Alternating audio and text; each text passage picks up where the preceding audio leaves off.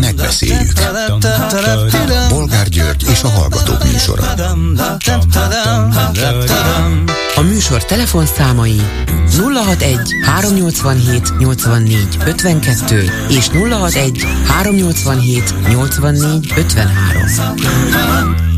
Jó napot kívánok a Klubrádió mikrofonjánál Bolgár György. Mai műsorunkban beszéljük meg, hogy Nobel-díjat kapott Karikó Katalin, Amerikában élő magyar biokémikus.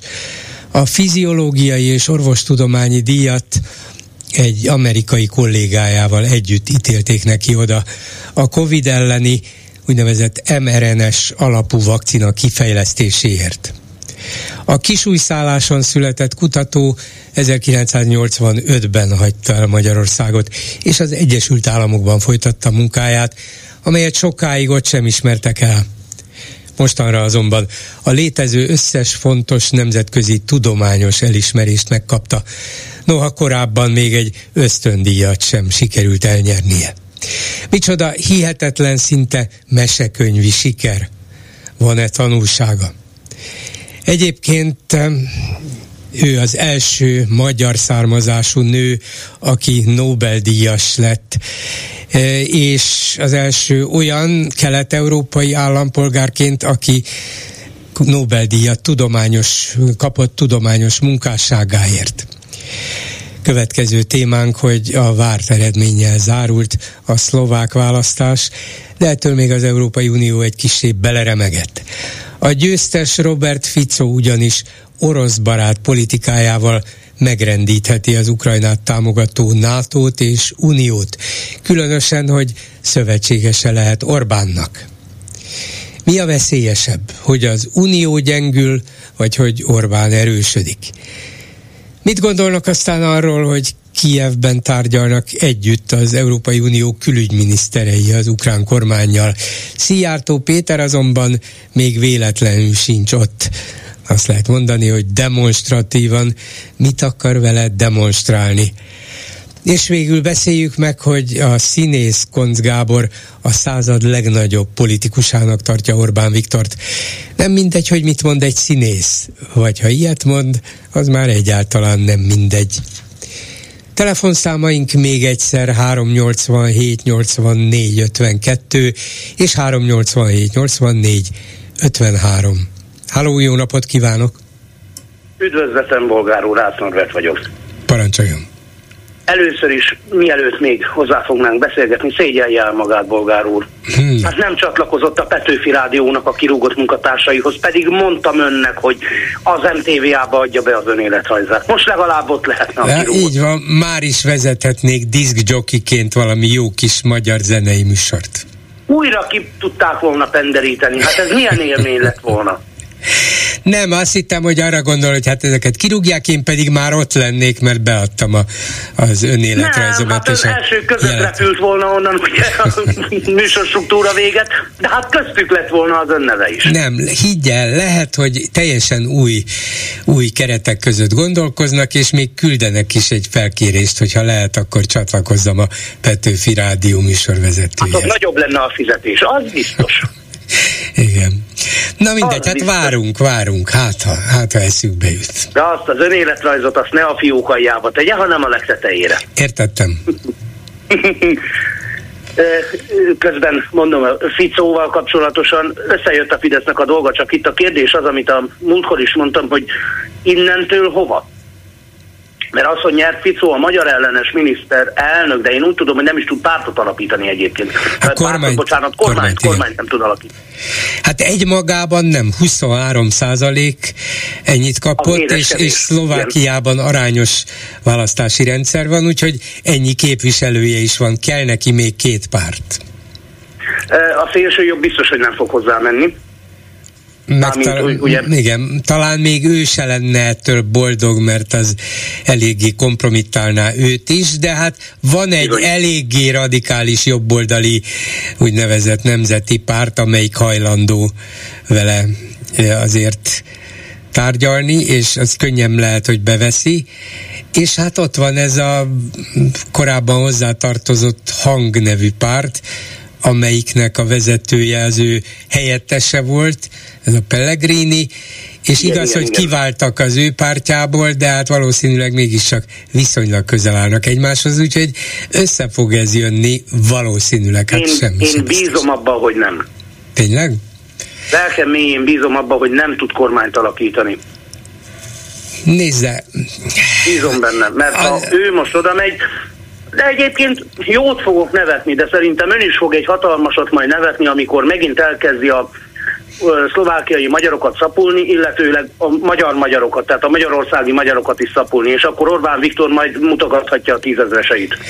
Egyelőre nem úgy néz ki, mert inkább szüksége van Orbán szövetségére, Orbán támogatására, mert nagyjából hasonló külpolitikai vonalra lépett rá, hogy elég volt Ukrajna támogatásából, az oroszokat nem kell provokálni újabb szankciókkal, ez olyan Orbáni külpolitika, és nem hiszem, hogy rögtön magára akarná haragítani. Na de vannak elvek, Ó, amit sem Orbán Viktor, sem Ficó nem fog engedni. Na, mely, és ezt tudjuk, hogy az, e- az elveket, hogy abból nem fog egyik se engedni, mert mind a kettő, ha úgy gondolkodunk róluk, mind a kettő diktátor saját elvek alapján működik mind a két személy. De, hát egyéni személy De még a, diktátor, a diktátorok se hülyék, és adott esetben tudják a saját álláspontjukat kicsit módosítani, kompromisszumokat kötni. Hát attól, hogy mind a kettő nacionalista, nacionalista, attól még nem kell, hogy Ficó megint magyar ellenes politikát folytasson, vissza tudja ő azt fogni. Az elmúlt években, például ellenzékben abszolút egy rossz szava nem volt a magyarokra, sőt. Hát Orbán Viktornak sem volt ellenzékben rossz szava, sőt, ő ugyanazokat javasolta, amiket most törvénybe módosított, és a negatív irányba módosított. Igen. Nézze, szerintem az lehet a, a döntő, bár nem értek hozzá, majd egy pozsonyi kiváló újságírót megkérdezek egy fél óra múlva, ráadásul a legnagyobb szlovák napilapnak a főszerkesztője magyar létére. Szóval, hogy, hogy talán itt a Ficó és a Pellegrini közötti vetélkedés lesz a döntő, hogy Pellegrini ugye ez a harmadik helyet ért el a pártjával, de volt ő is miniszterelnök, lehet, hogy azt fogja kérni, hogy ő legyen a miniszterelnök, bár kisebb az ő frakciója. És még az is lehet, hogy Ficó adott esetben megadja neki ezt, vagy felosztják egymás között. Két évet te leszel, két évet én. Tudjuk, hogy ez nem szokott sok jóra vezetni, de azt nem hiszem, hogy Ficó lemondana a kormányzásra. Végképp ne tessék adni senkinek. Most tessék azt elgondolni, mi lenne, ha két évig Semjén Zsolt lenne Magyarország miniszterelnöke. Atya úristen. Hú, hogy két évig ő, két évig a másik. Hát a nézze, ezt nélküle, nélkülem is kitalálnák, biztos van még száz másfajta megoldás vagy elképzelés a fejükben. Én nem tudom nem, nem tudom elképzelni azt, hogy Fico olyan könnyedén beadja a derekát, és, és elveszítse mondjuk nem, nem a Pe- Pellegrininek a támogatását, inkább mindent megígér neki. És van még itt kettő, vagy hát kettő-három gyors leszek, megpróbálok legalábbis gyors lenni. Hogy is van ez a Karikó Katalinnak a Nobel-díj, a kisújszállási asszonyság? Hát mi, mi soha nem támogattuk a MRSA alapú vakcinát. Hát ugye mi Oroszországból szereztük, meg Kínából a rengeteg vakcinát.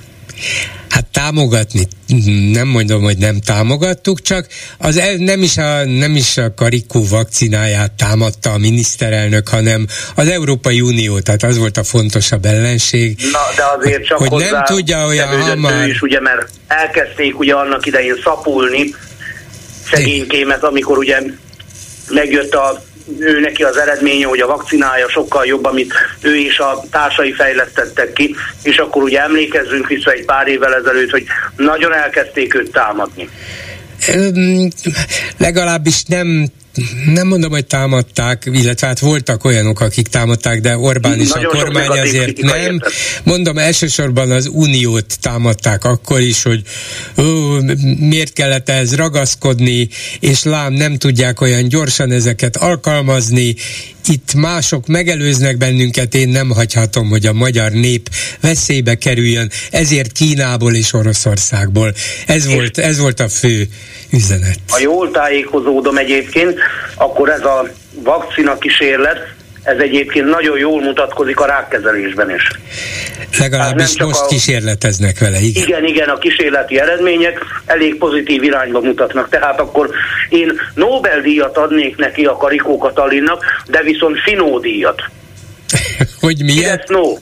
Fidesz no díjat adnék hát És akkor a békedíj az legyen, Nobel békedíj legyen utána, ugye, mert békét szeretnénk, de a Fidesz nélkül szeretnénk békét. Olyan nem lehet egyébként.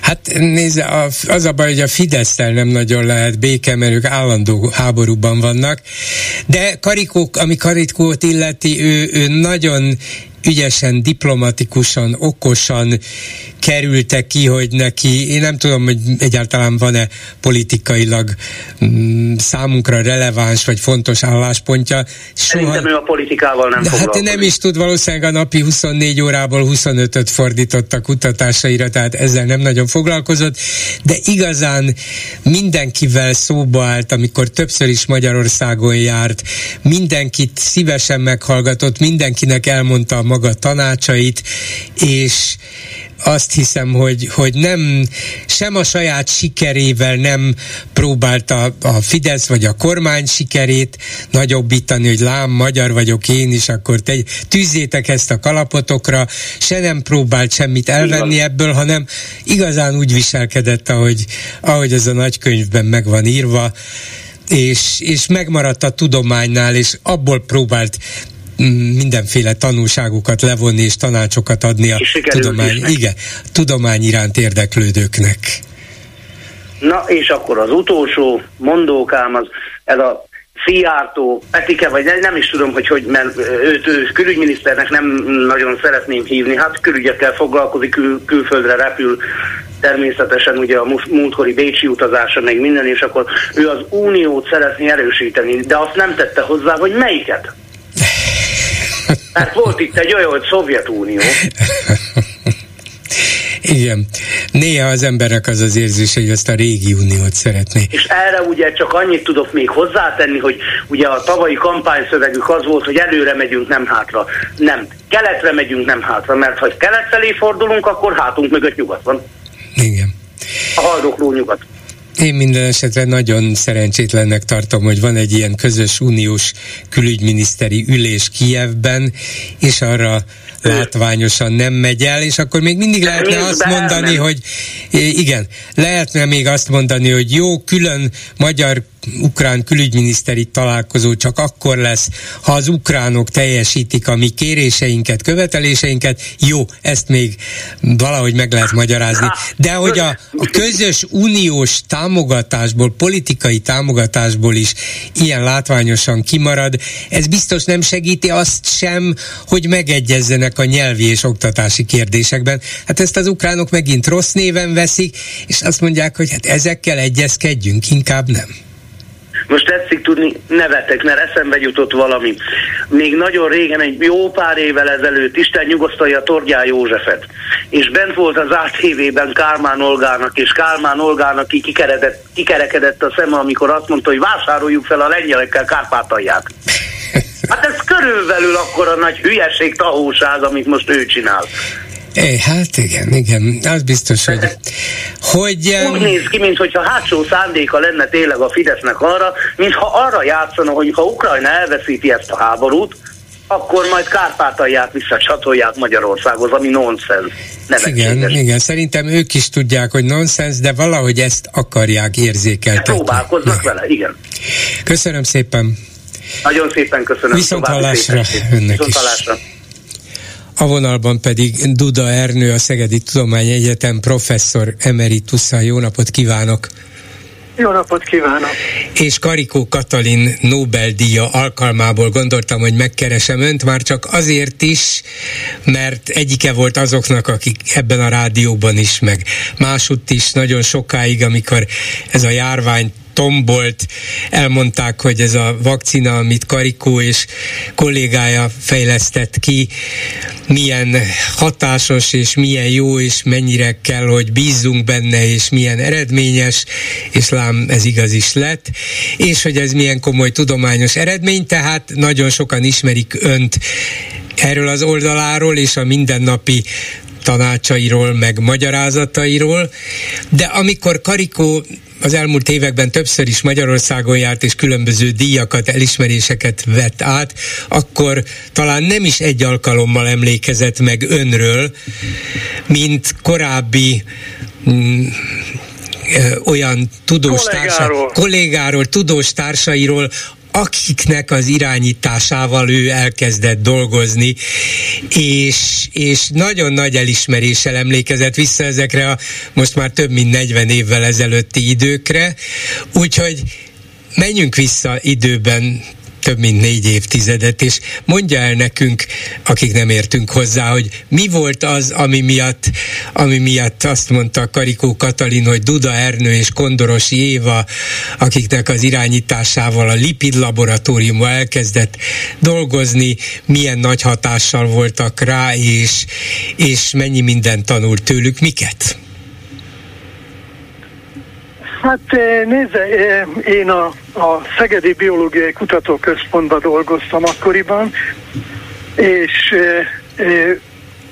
az eh, egyetemen a biológus hallgatóknak mindenféle spec kollégiumokat tartottunk, vírusokról, erről, arról, amarról, tehát a több olyan kollégám is volt a, a biokémiai intézetben, akik átjártunk rendszeresen és, és együtt meg külön-külön is tartottunk nekik előadásokat, ami azt jelentette, hát legalábbis a Katiék interpretációja az volt, hogy a a sok süket duma mellett azért egy kis tudományt is hallottak az egyetemen. Igen, sok volt a süket duma, vagy általában persze az egyetemeken sok a süket duma, az, az de mindig lehet, rengeteg ugye? a süket duma, hát én, én most is kétségbe esve látom azt, hogy a szerencsétlen orvostan hallgatóknak a fejét mennyi szalmával tömjük, amire soha az életben nem lesz szükségük, miközben életfontosságú dolgoknak a tömegét nem hallgat, nem hallják, mert egyszerűen nincs rá idő, meg nincs rá kapacitás. Minden esetre Karikó úgy foglalta ezt össze, és számunkra laikusok számára azért nem nagyon érthető, ha csak nem a közértre meg a bevásárlásra gondolunk, de hogy az önök ötlete volt az, hogy liposzómába csomagolni sejtmagot, vírus darabokat, és így olyan sejtekbe is bevitték a vírusokat, amelyekbe egyébként nem tudtak volna behatolni, és ő szerinte ez egy olyan világszínvonalú kutatás volt, ami az ő egész tudományos életére kihatott. Miért is olyan világszínvonalú dolog volt, és hogy lehetett egyáltalán Magyarországon ezzel akkoriban világszínvonalon foglalkozni? Hát nézze, az a helyzet, hogy e, így utólag könnyű lenni, de hát lényegében, amit mi akkoriban csináltunk, azok ilyen lipid nano részecskék, amiben nukleinsavat csomag, tehát lényegében tökéletesen ugyanaz a, a definíciója a Pfizer-féle vakcinának, mint, mint ennek, de hát azért egészen más volt a célja, tehát mi genetikai tulajdonságokat szándékoztunk megváltoztatni, tehát ilyen mondjuk a génterápiának az irányába próbáltunk ilyen korai kísérleteket végezni, de hát végső soron tényleg nagyon-nagyon hasonlított ahhoz, mint ami, ami most működik, de hát ez abból a szempontból nem győzöm azt eléggé hangsúlyozni, hogy itt mindenki messenger RNS-ről beszél, pedig hát a katiéknak a felfedezése éppen az volt, hogy a messenger nem működik, csak a módosított messenger RNS működik, ugyanis a... Mert ezt a hírvívőt a, mindjárt kilökte a, a sejt, Ugyanis ugye? a, a szervezetben termelődő RNS-ek, beleértve a messenger RNS-t is, azok úgy készülnek, hogy ilyen apró jeleket helyez el rajta a szervezet. Tehát módosítja. és hogyha ezek a módosítások nincsenek rajta, mert például a vírusok nem tudják ezt a módosítást meg, eh, megcsinálni, akkor a, a, a vírusnak a messengere, hogyha bejut az emberi sejtbe, akkor gyulladást vált ki. Tehát azok az emberek, akik szintetikusan megcsinálták a messenger RNS-t, és azt próbálták bejuttatni a sejtekbe, azok egy ilyen kilöködési reakciót váltottak ki, egy gyulladásos választ. Uh-huh. És a katék felfedezése abban állt, hogy nekünk is úgy kell módosítani azt a messengert, hogy megtévesszük a szervezetet, hogy higgy el, hogy ez egy jó messenger, és ezt lehet használni, és működtetni lehet. Igen. Az ember megint csak laikusként arra gondol, hogyha megpróbálok valami jónak látszó ötletet, nem sikerül. Nem sikerül egyszer, nem sikerül másodszor, harmadszor, és még hozzá a környező tudományos világ sem nagyon támogatja, és pénzt se adnak hozzá, hát akkor feladom, mert úgy látszik, hogy erre nincs tovább út. Nekem az látszik a szokatlannak, bár nyilván a tudományos felfedezéseknél azért vannak mindig kivételek, és lehet, hogy épp éppen a legnagyobbak a, a legfontosabb kivételek, hogy annyi sikertelen próbálkozás után ő fölfedezte, hogy módosítani kell ezt a bizonyos messengert, ezt a hírvivőt, pedig már úgy látszott, hogy hát erre nincs tovább. Mi, mi magyaráz ezt? Ez egy különleges emberi alkat, vagy tudósi alkat, vagy egy fanatikus meggyőződés, hogy de én akkor is megpróbálom? Hát ez egy különleges alkat, tehát én biztos, hogy a helyébe ott hagytam volna, tehát ezt nem tőlem tanulta a Kati, hanem ez a Katinak a jellemzője, hogy, hogy eszméletlen szívósággal, eh, monotónia tűréssel, frusztráció tűréssel, és akkor neki állt. Még egyszer megpróbálta, még egyszer egy kicsit módosított, így egy kicsit módosított, úgy, és a végén bejött. Tehát ez, ez biztos, hogy a, a Kati különleges tulajdonsága, és ennek köszönheti, hogy, hogy ezt elérte. Tehát e, e, éppen azon gondolkoztam, hogy mióta a Nobel-díjat e, megalapította jó öreg Nobel, biztos, hogy olyan kevés pénzből még senki sem tett Nobel-díjas felfedezést, mint a Kati.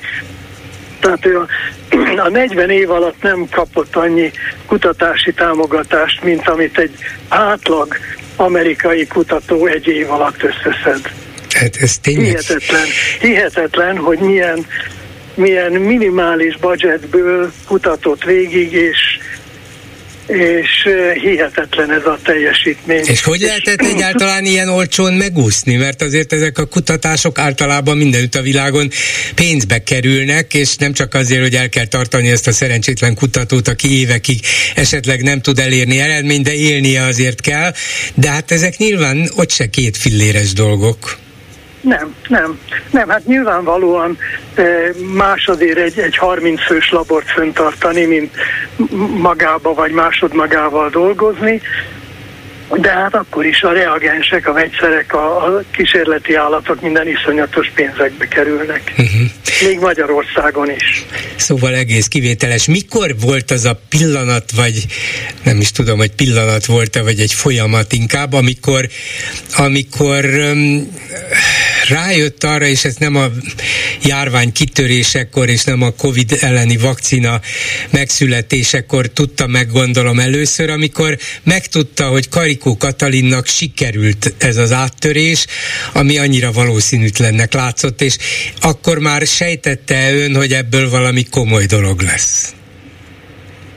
Hát én úgy emlékszem, hogy eh, Trondheimben volt egy konferencia, amin néhányan magammal részt vettünk, akkoriban fedezték fel azokat az érzékelőket a sejten belül, amelyek a, a módosítatlan nukleinsavakat érzékelik, tehát magyarán a vírus vagy bakteriális fertőzést e, tudatosítják az immunrendszerrel, és, e, és hát tulajdonképpen a Kati annélkül, hogy ismerte volna ezeket, jött rá arra, hogy ezeket kell kicselezni ahhoz, hogy a, hogy a szervezet elfogadja a, messenger, a módosított messenger RNS-t. Tehát akkor, nekem akkor állt össze, hogy hogy de hát akkor tulajdonképpen a Kati ezt fedezte föl. Uh-huh. És a tudományos világ számára mikor állt össze, hogy ez valamilyen korszakos felfedezés? Hát azt kell mondjam, hogy elég nehezen állt össze. Tehát tulajdonképpen ugye biztos hallotta azt, hogy a, a szabadalmukat az szinte fillérekére elkútja vetyelte a Pennsylvania Egyetem. Igen. És, és, és hogy a, tulajdonképpen a, a a Modernánál, vagy a Moderna megalapítójai között volt egy úriember, aki rájött arra, hogy ennek mekkora jelentősége van. Ismereteim szerint aztán őt kigolyózták onnan, de ő volt az, aki ezt fölismerte, és, és rávette a nagypénzes embereket, hogy csináljanak egy céget, amelyik a, a, a módosított RNS-t tudja használni orvosi célokra. Tehát hát, nagyon kevesen igen. mérték föl azt a potenciált, ami ebbe hát nyilvánvalóan benne rejlett az ember azt gondolna, hogy ilyenfajta tudományos siker, ilyenfajta tudományos felfedezés még a 19. században, 20. század egy részében inkább az elején lehetséges volt, na de hát azóta a tudomány olyan mértékben fejlődött, annyiféle kisegítő eszköz, annyiféle szerkezet, berendezés, anyag, ki tudja milyen tudás kompjúter, egyebek kellenek hozzá, hogy, hogy valaki, aki ül a laborjában és ott pepecsel, az semmire sem tud jutni. És akkor itt van ez a 21. század, nem is az elején már, hanem mi, mi jócskán benne vagyunk a 21. században. Abszolút kivétel ez?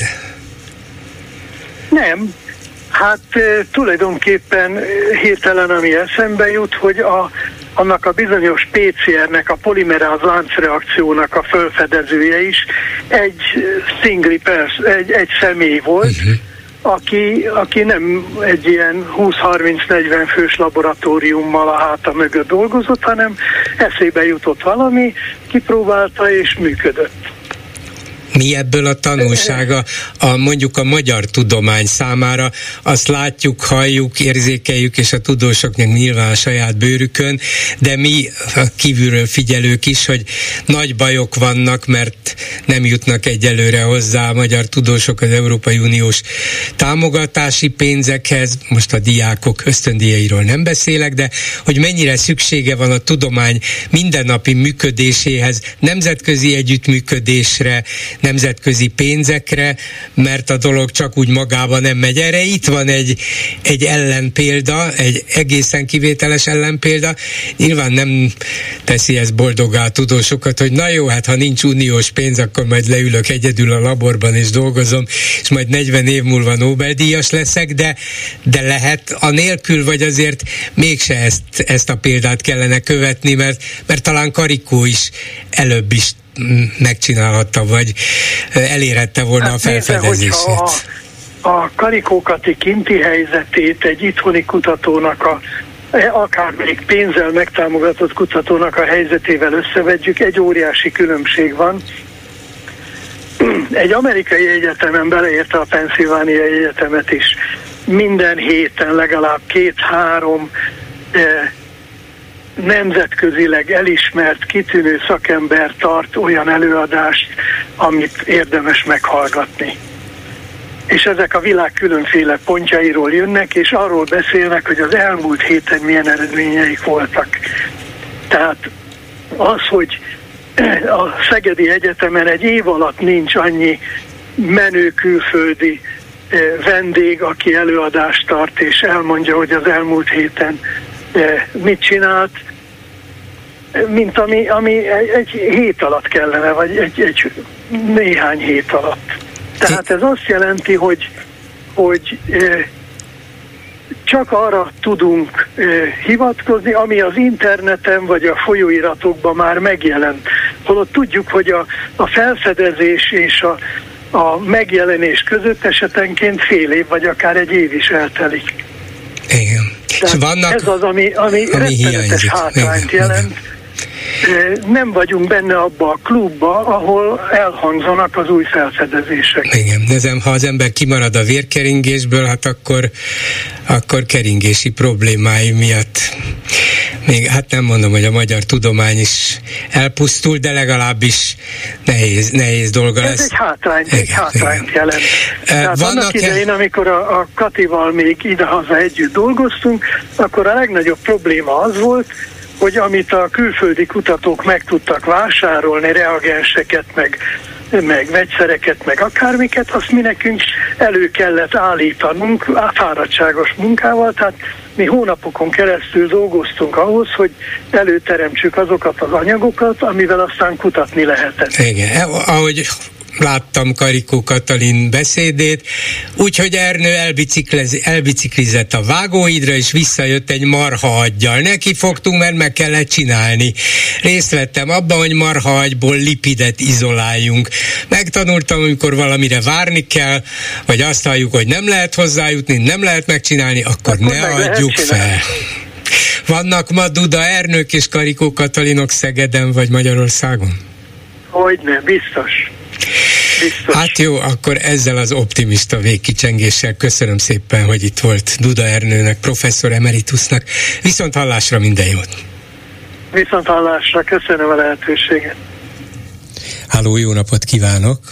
Halló, jó napot kívánok! Szilvás Miklós vagyok. Hallható vagyok, mert Igen. így most hallom önt rendesen. Igen, hallom.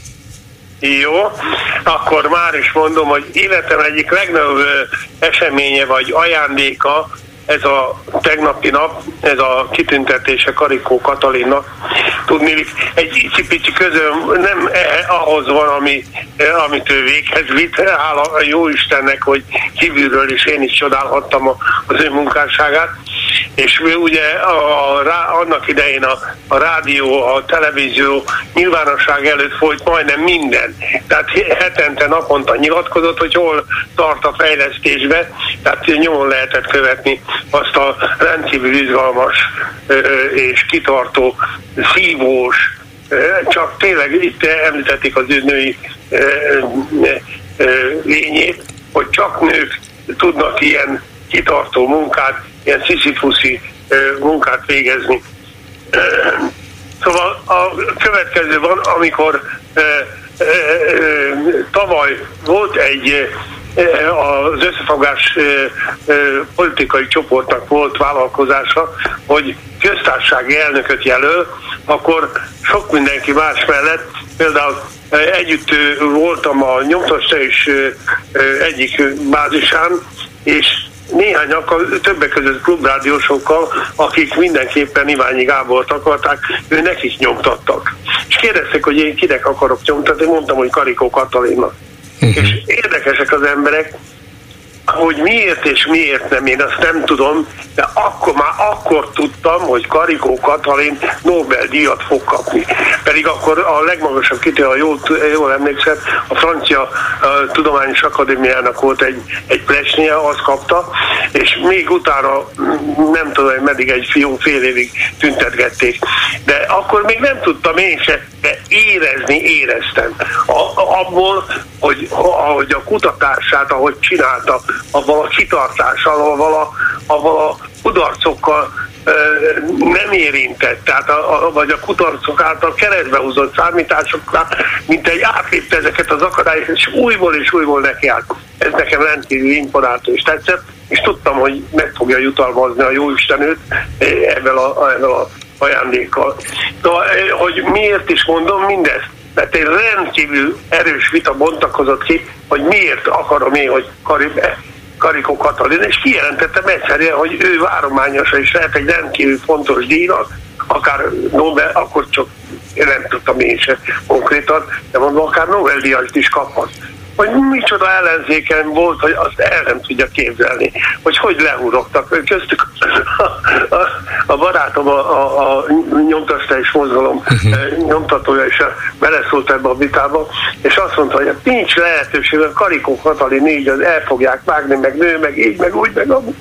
És nem ha, ha abban az időben hallgatnak rám, és most Katalin Katalin köztársasági elnök lett volna olyan bátorsága, persze az embereknek, hogy Na, de szerintem bolond lett volna. Most van egy Nobel-díjas köztársasági Bolond elnök. lett volna elvállalni akár a jelöltséget is, hát még ha véletlenül megválasztják, hát, hát képzelj el, akkor ott hagyhatta volna az egész tudományos pályáját? Hát, őszintén szóval megvan minden, mert én is a saját pénzemből nyomtattam a, a lapokat, és nem, nem volt elég, egy 125 oldalt ki tudtam nyomtatni, a többiek is nyomtattak, ha mennyit tudtak, de ebből azt mondom, a 90%-a megmaradt. Még csak kihelyezni se tudtam, a piacokon ide-oda mentem, és nevetgéltek ezen az emberek, hogy, hogy mhm. Nobel-díj. És én olyan, nem hogy biztos voltam benne, mert nem lehet ilyesmi, nem lehet biztos az ember, de én magam is, mint kutató, én, én Liszt Ferenc emlék és témagyűjtő vagyok, de 18 évig dolgoztam valamin, 18 évig, és mindenki cserbe hagyott már, mindenki lehülyézett, lebarmozott, miért folytatom, miért folytatom, miért folytatom, ne csinál tovább, tönkre mész, megígynek, és, és csináltam, csináltam, csináltam, és végül is körülbelül abban az időben vittem sikerre a dolgot, amikor Karikó Katalin is uh-huh. be tudta jelenteni, hogy a gyógyszere működik. Hát, hát, kell ez a fajta kitartás, így van a nagy eredményekhez. Köszönöm szépen, hogy hívott Viszont hallásra a vonalban pedig Balog Beáta, a legnagyobb szlovákiai napilap, a SME főszerkesztője. Jó napot kívánok! Jó napot kívánok! És hát volt itt a hétvégén, szombaton egy szlovákiai választás. Tulajdonképpen a korábbi várakozásoknak megfelelő eredménnyel zárult, csak a az urnák lezárása után készített, vagy közzétett úgynevezett exit pólok eredményeinek mondott nagyon ellent. Nem ez a lényeg, csak egy apróság. Azóta kiderült, hogy hol és miben követték el a hibát a közvéleménykutatók, hogy végül is nagy tömeget, nagy létszámú embert kérdeztek meg, és hogy ennyire félrement, hogy a progresszív Szlovákia győzelmét hozták ki Ficó pártjával szemben. Ezt mivel magyarázzák utólag? Ugyanez történt a legutolsó parlamenti választásoknál is, és hát valószínűleg az történik, hogy azok a választók, akik a, vagy a Ficó pártját válasszák, vagy, vagy pedig a az extrémista pártokat, azok kevésbé nyíltak a választásra kapcsolatban. Ez nem egy ilyen tudományos magyarázat, de valószínűleg ők is értik, hogy, hogy nem dicsekedni való ez a választások, uh-huh. főleg ha a fasiszta pártokról beszélünk, de ez, ez tradicionálisan így van, hogy a, a, mindig alá vannak értékelve a, a fasiszta pártok és a nacionalista pártok ezekben az exit pólokban. Ezek szerint a nacionalista szava... Igen, a nacionalista szavazók nem olyan büszkék a saját nacionalizmusukra, nem. vagy a pártokra. Érdekes. Nem, ők, ők csak úgy érzik, hogy hát amit ígérnek ezek a pártok, csinálják meg, és végezzék el a piszkos munkát, és majd én hallgatok arról, hogy, hogy hogyan szavaztam. Uh-huh. Akkor nézzük a választási eredményekből következő politikai lehetőségeket. Mm, Pozsonyból nézve gondolom mm, legalább annyira világos, mint innen Budapestről, sőt talán még világosabb, hogyha egyszer Ficó nyert, akkor ő lesz a miniszterelnök, és, és egy olyan fajta olyan fajta kompromisszum, hogy hát a mérleg nyelve ez a harmadik helyezett Pellegrini féle párt, úgy nem tudja magát pozícionálni, hogy ő vegye át a kormány vezetését. Én mondjuk Ficóból nem nézem ki, de ön azért jobban ismeri Ficót is, meg a szlovák helyzetet is. Szóval lehetséges-e, hogy nem Ficó lesz a miniszterelnök? Nagyon-nagyon sok uh, elemzés uh, jelent meg a, a uh, tegnapi uh, hírek után, és, és tulajdonképpen uh, még most, most sem teljesen biztos, hogy Ficónak sikerül uh, meggyőzni a ha bár én egyetértek önnel, hogyha Ficó egyszer megkaparintotta a hatalmat, akkor, akkor nem mond le erről ilyen könnyen. Viszont um, a választások előtt is tudtuk, hogy Peter Pellegrini lesz a, a, ővé lesz a döntő szó. És szerintem Peter, Peter Pellegrini nagyon jól tudja, hogyha ő koalícióba lép Robert Ficóval, ő aláírja a politikai halálos ítéletét, mert a kettejüknek mindig nagyon komplikált volt a kapcsolatuk, és Ficó mindig dominálta ezt a kapcsolatot. Még akkor is, amikor Pellegrini volt a kormányfő, ő tulajdonképpen Ficónak csak egy ilyen, ilyen szolgája volt, aki a sajtótájékoztatókon elmondta azt, amit Ficó eldöntött.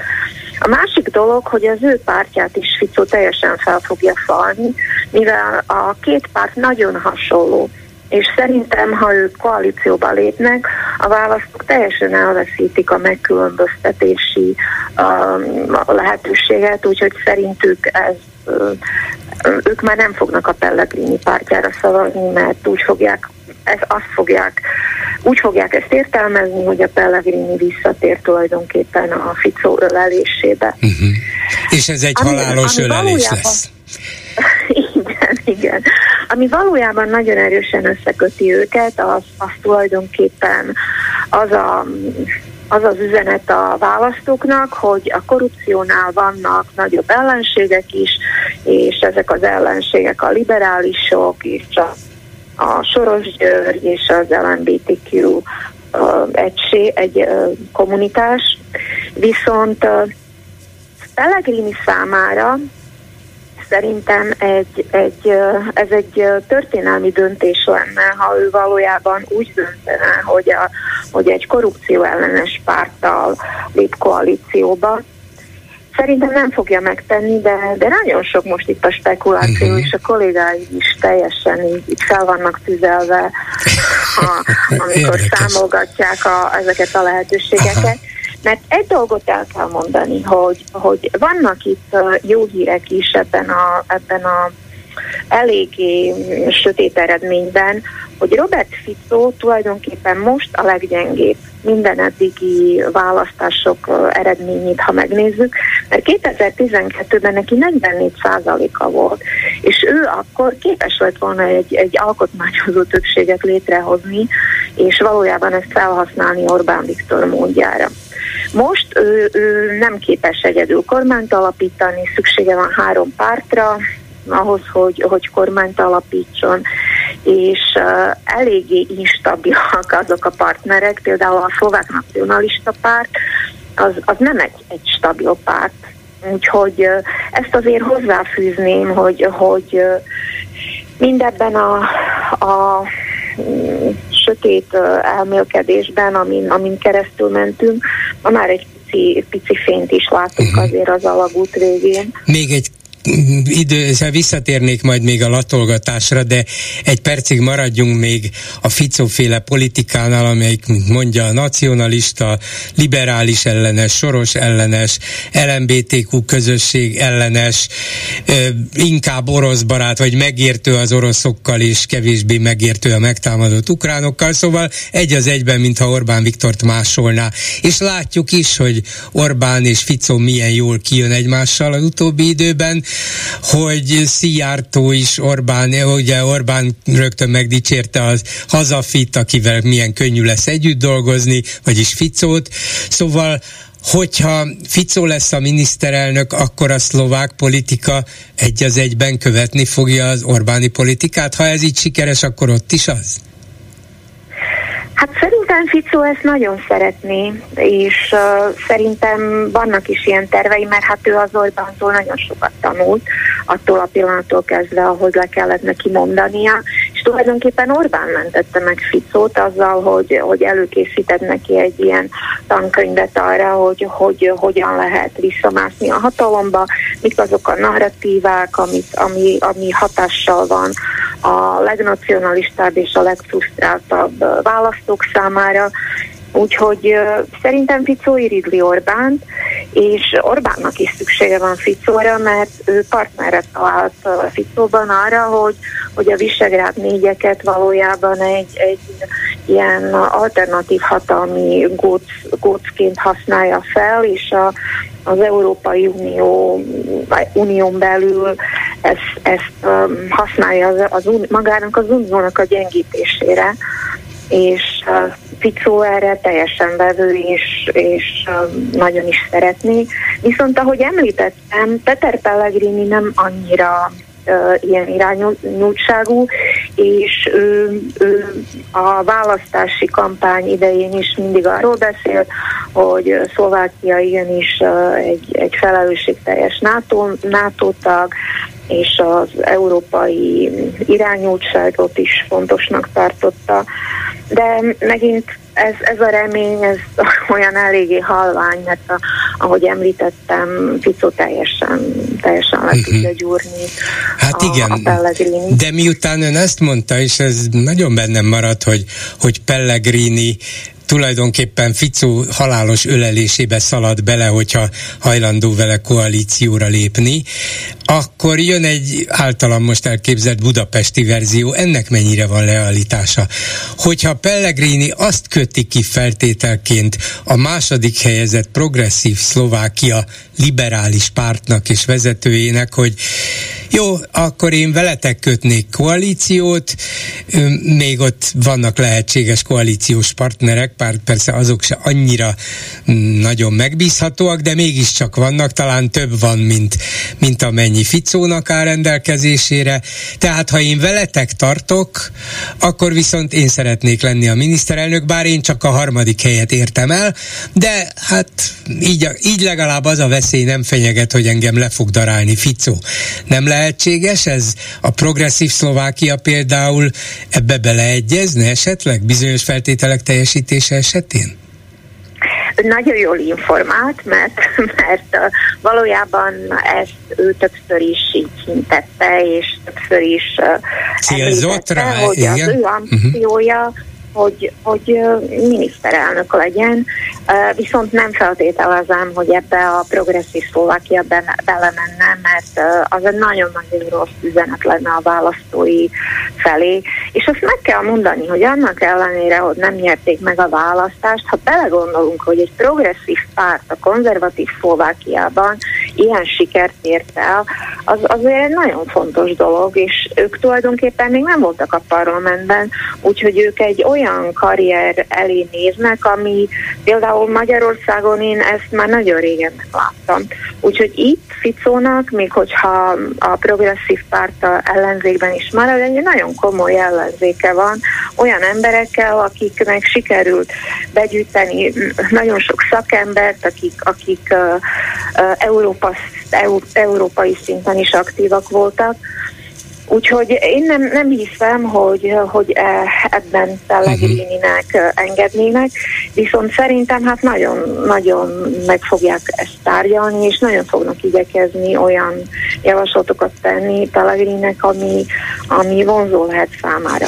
Akkor, én még elmondanám igen. azt, hogy, hogy két, három, két évvel ezelőtt is a Pellegrini köréből több ilyen tanácsadója a, felkereste az újságírókat, és így, így teljesen ilyen off-record beszélgetésekben próbáltak meggyőzködni minket, hogy a Pellegrini nagyon szeretne egy pozitív szerepet játszani, és hogy ez nem csak egy ilyen mentőcsónak volt a, a halasz, a hangpárt, nem csak egy mentőcsónak volt a, a smertagok számára, hogy Fico ne ráncsa őket magukkal a mélybe, és én ak- akkoriban nem, nem hittem ezt el, és, és máig is én nagyon szeretném ezt elhinni, viszont Pellegrininek van egy, egy ilyen sötét, uh, sötét pont a múltjában, és az az, hogy ő, ő említve van egy, egy korrupciós ügyben, és ebben a korrupciós, ez egy lefizetési korrupciós ügy, és ebben az ügyben már a rendőrség vád, vádat emelt,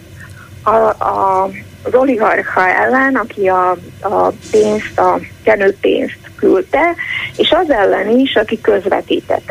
Viszont Peter Pellegrini még ki sem hallgatták, és, és ez még mindig egy, egy élő ügy, és szerintem ez valamilyen ponton előjön, hm. mert hát ez nem lehet csak úgy szőnyeg alá seperni, és erről még nem döntött a bíróság, és, és szerintem erről is fog Peter Pellegrinivel a progresszív Szlovákia beszélgetni. És ez az, amit említettem az elején, hogy, hogy őt Ficóval leginkább ez a, ez a mentalitás köti össze, hogy hát korruptak vagyunk, de ez a mi haza, hazai korrupciónk, és ezt majd a választóink elnézik, mert, mert mi á, és, mi, és vált, válnak vetve, majd valahogy túléljük ezt. Egy utolsó kérdésem volna még, hogy végül is milyen Szlovákiára ébredtek vasárnap reggel? Ez egy rosszabb Szlovákia, mint az előző években volt, amikor, amikor sok reményel kecsegtető, és aztán egyre több zűrzavarral szembenéző bonyolult kormányzás folyt, és, és meg is bukott idő előtt. Szóval ez egy nacionalistább, befelé fordulóbb, orosz barátabb Szlovákia, vagy a Fico győzelem ellenére azért, azért a helyzet nem annyira reménytelen.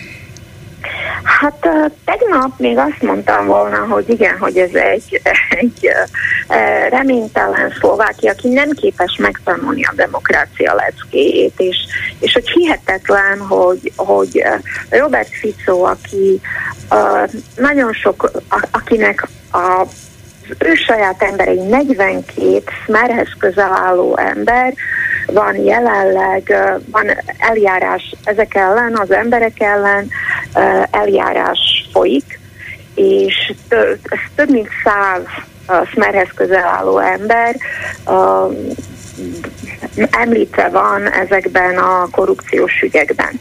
És talán itt, is, itt pont ezen a ponton említeném meg, hogy azért ennek ellenére, hogy az ország egy része megválasztotta ezt az embert, aki, aki ukrán ellenes, aki, aki Orbán szájáról olvassa le a, a legfontosabb üzeneteket, annak ellenére még mindig van itt egy olyan sajtó, aki ezt elmondhatja a választóknak, annak ellenére van itt egy sikeres progresszív párt, annak ellenére ez az ország megválasztott egy progresszív államelnököt, nőt, az Uzana Csaputolát, annak ellenére most van a legmagasabb számú nő a parlamentben, ami még mindig kevés, 33, de Szerintem lehet, hogy még több, mint Magyarországon amúgy is, de, de mindig, még mindig vannak jó hírek, és talán az, hogy maga a politikai rendszer Robert Ficót arra kényszeríti, hogy most itt uh, izzadva uh, tárgyalgasson és próbálja meggyőzni a partnereit,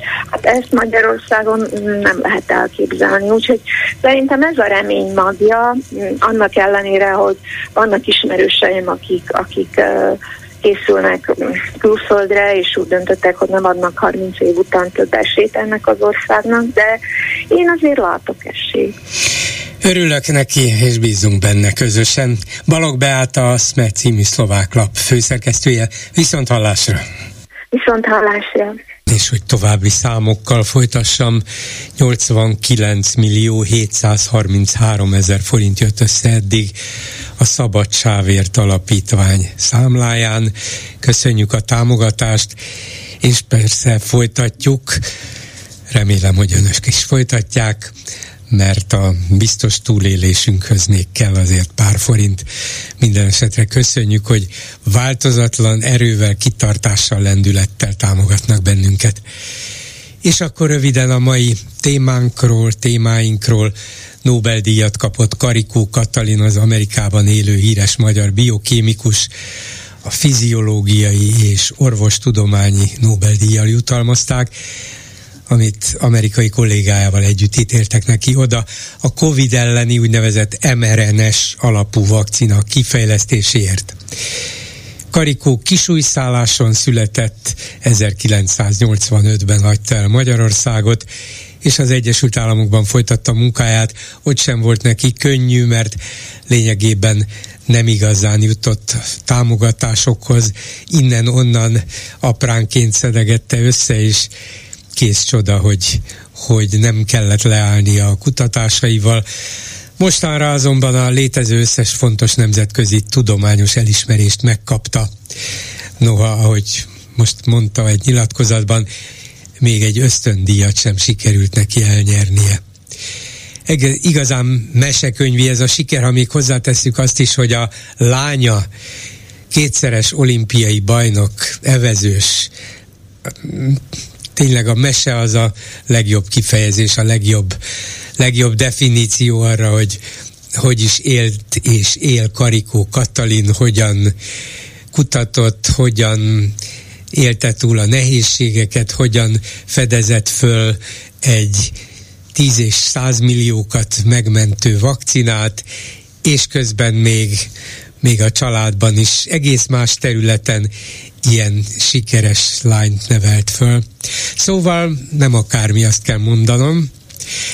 Aztán a következő témánk a szlovákiai választás, ahogy erről hallhattak az előző percekben is. Minden bizonyal Ficó, a győztes Ficó alakít majd kormány, de azért ez nem száz százalékig biztos, mert koalíciós partnerekre van szüksége. Nem olyan egyszerű a dolga, mint Orbán Viktornak, akit elkezdett követni az elmúlt években, és ahogy Balog Beáta, a SME című szlovák lap főszerkesztője mondta, Orbán Viktor mentette meg Ficót, mert lényegében adott neki egy olyan sorvezetőt, egy olyan mintát, amire építve meg tudta győzni a szlovák választók egy részét, legalábbis elegendő részét ahhoz, hogy ő kapja a legtöbb szavazatot. Kievben tárgyalnak az európai országok, az Európai Unió külügyminiszterei, mínusz Szijjártó Péter, egy külügyi államtitkár ment Kijevbe, Szijjártó megint demonstratívan távol maradt a háború kitörése óta még nem járt Kijevben, Moszkvában bezzeg, igen, nem is egyszer, Minskben is érdekes módon a megtámadott országhoz nem ment el. Hát le lehet ebből is vonni a következtetés, de az nem szép. És végül csak egy érdekes kijelentés, és tulajdonképpen nem lényeges, de mégis annyira szemet szúr, vagy annyira feltűnő, hogy nem tudtam elmenni nélküle, szó nélkül, vagy mellette szó nélkül Konc Gábor a híres színész. A század legnagyobb politikusának nevezte Orbán Viktort, és nincs vele egyedül. De hogy egy színész azt mondja, hogy nem a század legnagyobb színészéről, a század legnagyobb rendezőjéről, színázi emberéről, filmeséről beszél, hanem a század legnagyobb politikusáról, hát az is jelez valamit. 387 84 52 és 387 84 53 a számunk. Háló, jó napot kívánok! Tudonis Ákos vagyok, és Sopronban jó, jó napot, bolgárul. Igen, a múlt hét végén volt legalább egy és egy negyed perce, úgyhogy hallgatom tovább. Köszönöm a lehetőséget. Hát közben történt ez a pozitív hír, Karikó Katalin, ehhez egy rövid, ha meg engedi, én is szeretnék egyszer kifejezni az örömöt. Szerintem ez egy nemzeti ünnep, nem csak ma, hanem a jövőben is plusz be írhatunk még egy Nobel-díjast esetbe a szégyenletes rossz hírünkbe, amit Orbán kelt magyarokról egy pozitív hír is a nagyvilágban a magyaroknak.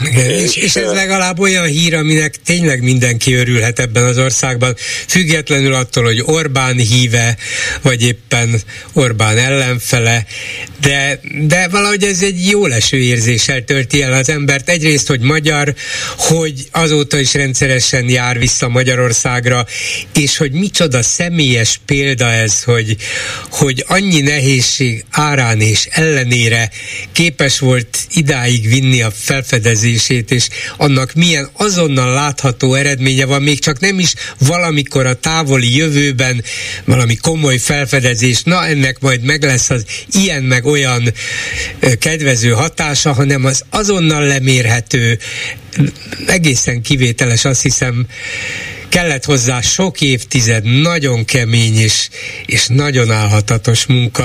Az ember ennek is örülhet, hogy nagy néha ilyen is van. Az, az Igen, élet nem teljesen igazságtalan. Igen, és uh, én ma volt lehetőségem meghallgatni a Kadarka Jenrének az interjút a Karikó Katarinnal és Zoránnal, és ott is egy nagyon uh, mindkettőjük részéről nagyon pozitív emberi tartást is látok, ami szerintem ma nagyon ö, hiányzik, és ez a fajta emberi magatartás, amivel a melveregetés kivagyiság helyett a szerencséget kapcsolja hozzá az intelligenciához, ez, ez nekem külön öröm, és azt látom, hogy ráadásul egy olyan családból jön édesapja, jól tudom, ugye hentes volt, a férje Igen. technikai vonalon ment tovább, és nem szégyelnek szerszámot fogni otthon a kezükbe, ha házi munkáról van szó. Ez mind-mind olyan pozitív, nem elitista magatartás, ami szerintem még plusz adalék ehhez az egészhez, úgyhogy én is csak, csak örömmel egy kész csoda, igen, egy kész csoda úgy, ahogy van, azt kell mondanom. Igen. És hát azért mindig valami negatív jut eszembe, de a, a, a, tényleg a, a, egyszerűen most, ahol pénzt lopni, hatalomnak gazsulázni divat, és ahol 18 évről 16-ra a tankötelezettséget leszállították, ez máig nem fér az agyamba, mert ilyen a világon nincs. Szóval itt ö, ö, arra is példa, hogy azért a szorgalmas munka és a tanulás az a érték. És ez is egy ö, nagyon fontos, fontos dolog szerintem ebben. A pénteki téma az igazából ez a migráció volt, és volt egy betelefonáló úr, aki ö, olyan pozitív tartalommal törtötte meg a szerintem alapvetően menekültelnes hozzáállását, és én ettől akarnám óvni magamat is minnyájunkat, hogy úgy helyezzük morális alapra a migránsokkal szembeni finom ellenszembünket, hogy a végén ez ilyen támogatólag uh, bedurvíthat bennünket, nem tudom mennyire emlékszik, de az úr nagyon ö, intelligensen beszélt erről a témáról, de azért a végén eljutott oda, hogy aztán ö, szó szerint a vérittasan szót használta arra, hogy aztán Törökországból elindulnak a menekültek vérittasan. Ugye? Tehát, mint hogyha alapvető jellemzője lenne a ide-oda migráló embereknek, hogy vérittasak. Nem, nem, nem. Hát ezek az abszolút kivételhez tartoznak. Persze, hogy vannak összetűzések, fizikai konfliktusok is, de hát igyekeznek minél békésebben átjutni az országhatárokon, hogy eljussanak oda, ahova szeretnének. Hogyha elkezdenek embereket gyilkolni, akkor, akkor az esélyük egyre csökken, hogy ezt megtegyék. Úgyhogy nem, ez, ez nyilván csak abszolút kivétel, de ilyen is létezik persze. Hát ahol sok ember van együtt, ott ilyen is van. Igen, amikor volt a 2015-ös menekültválság, akkor nem csak itthon, a nyugati sajtóban is a ezt követő bűncselekmények, feszültségek okán, amennyiben a szereplők között, elkövetők közt volt migráns, és akkor rögtön megjelentették. És ugye ebből azért ön jobban tudja minden, hogy mi az újságírói objektivitás, de azért számomra az lett volna a kiegyensúlyozott, hogyha ilyen esetben mondjuk elmondom azt, hogy migráns elkövető, akkor elmondom azt is, utána a másik hírben, ha az elkövető nem migráns, és akkor azt mondom, hogy mondjuk nem tudom, benszülött elkövető vagy. Tehát, hát hogy igen, így lett volna kiegyensúlyozott a dolog, persze, vagy például, persze. ha most én itt lakok Kőhidai fegyház mellett, és hát ha bemegyek, voltam benne, azért nem menekülteket látok be, hanem magyar pedofilokat, meg magyar gyilkosokat.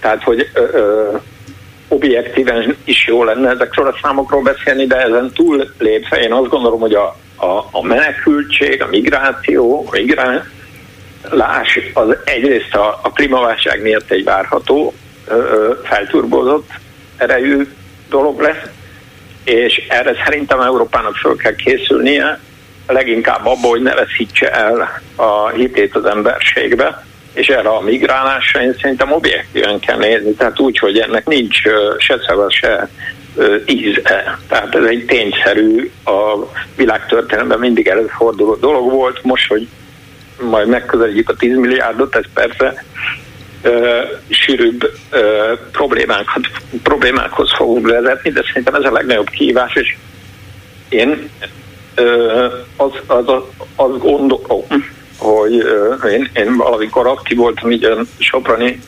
demokratikus ellenállás szervezésben Facebookon, én ezeket befejeztem egy két éve a Facebookot is, azóta nyugodtabb is az életem. És én a Facebookon azzal fejeztem, hogy felraktam egy magam számára is egy silabuszt, mert az egész zűrzavaros haza is ilyen relativizált értékválság, ami szerintem ma van, a, annál a legjobb módszer az, amit egyszer hallottam arról, hogy a, a szobrát és a művét úgy hozza létre, hogy lefaragja a felesleget.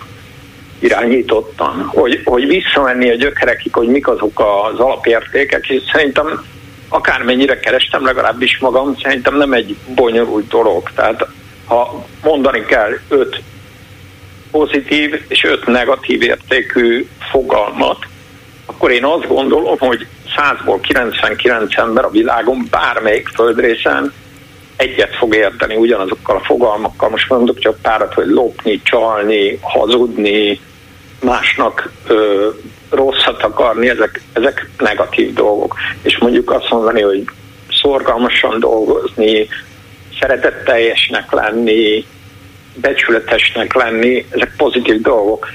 Én szerintem nem nagyon kell ö, ö, ö, túl misztifikálni azt, hogy mi az érték, viszont szerintem nagyon fontos újra ezeket ö, hangsúlyozni, pontosan azért, mert uh, ahogy most Ficó került, egy kicsit uh, távolinak tűnik, de Ficó került ugye uh, székbe, vagy, vagy itt Orbán van székbe, a lényeg, hogy Putyinnak ez a, azért most már évtizede való Európába való belpolitikába való beavatkozása, ami a briteknél, a Brexitnél is ott volt.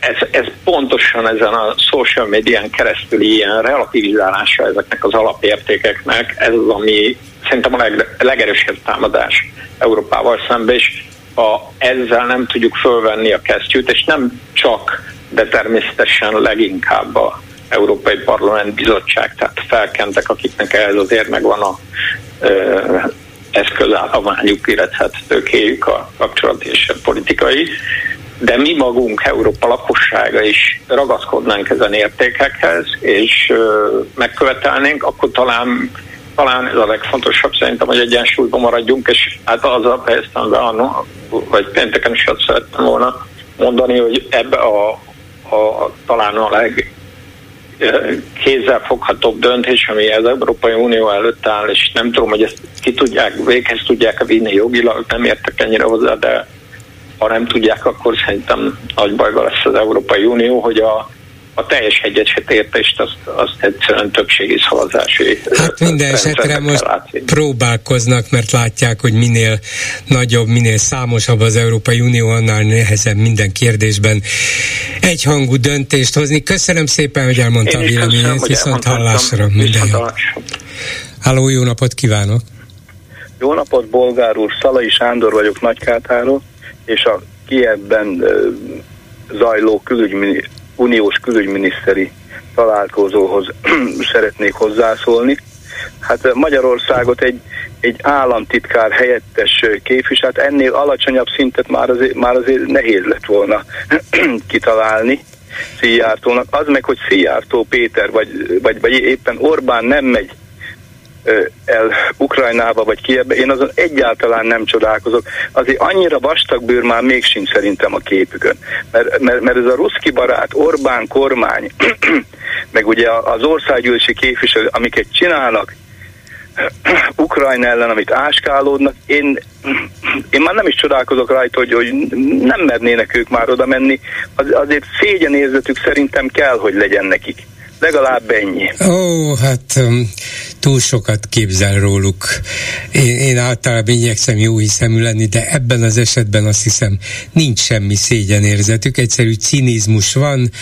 Az ukránokkal szemben így járunk el.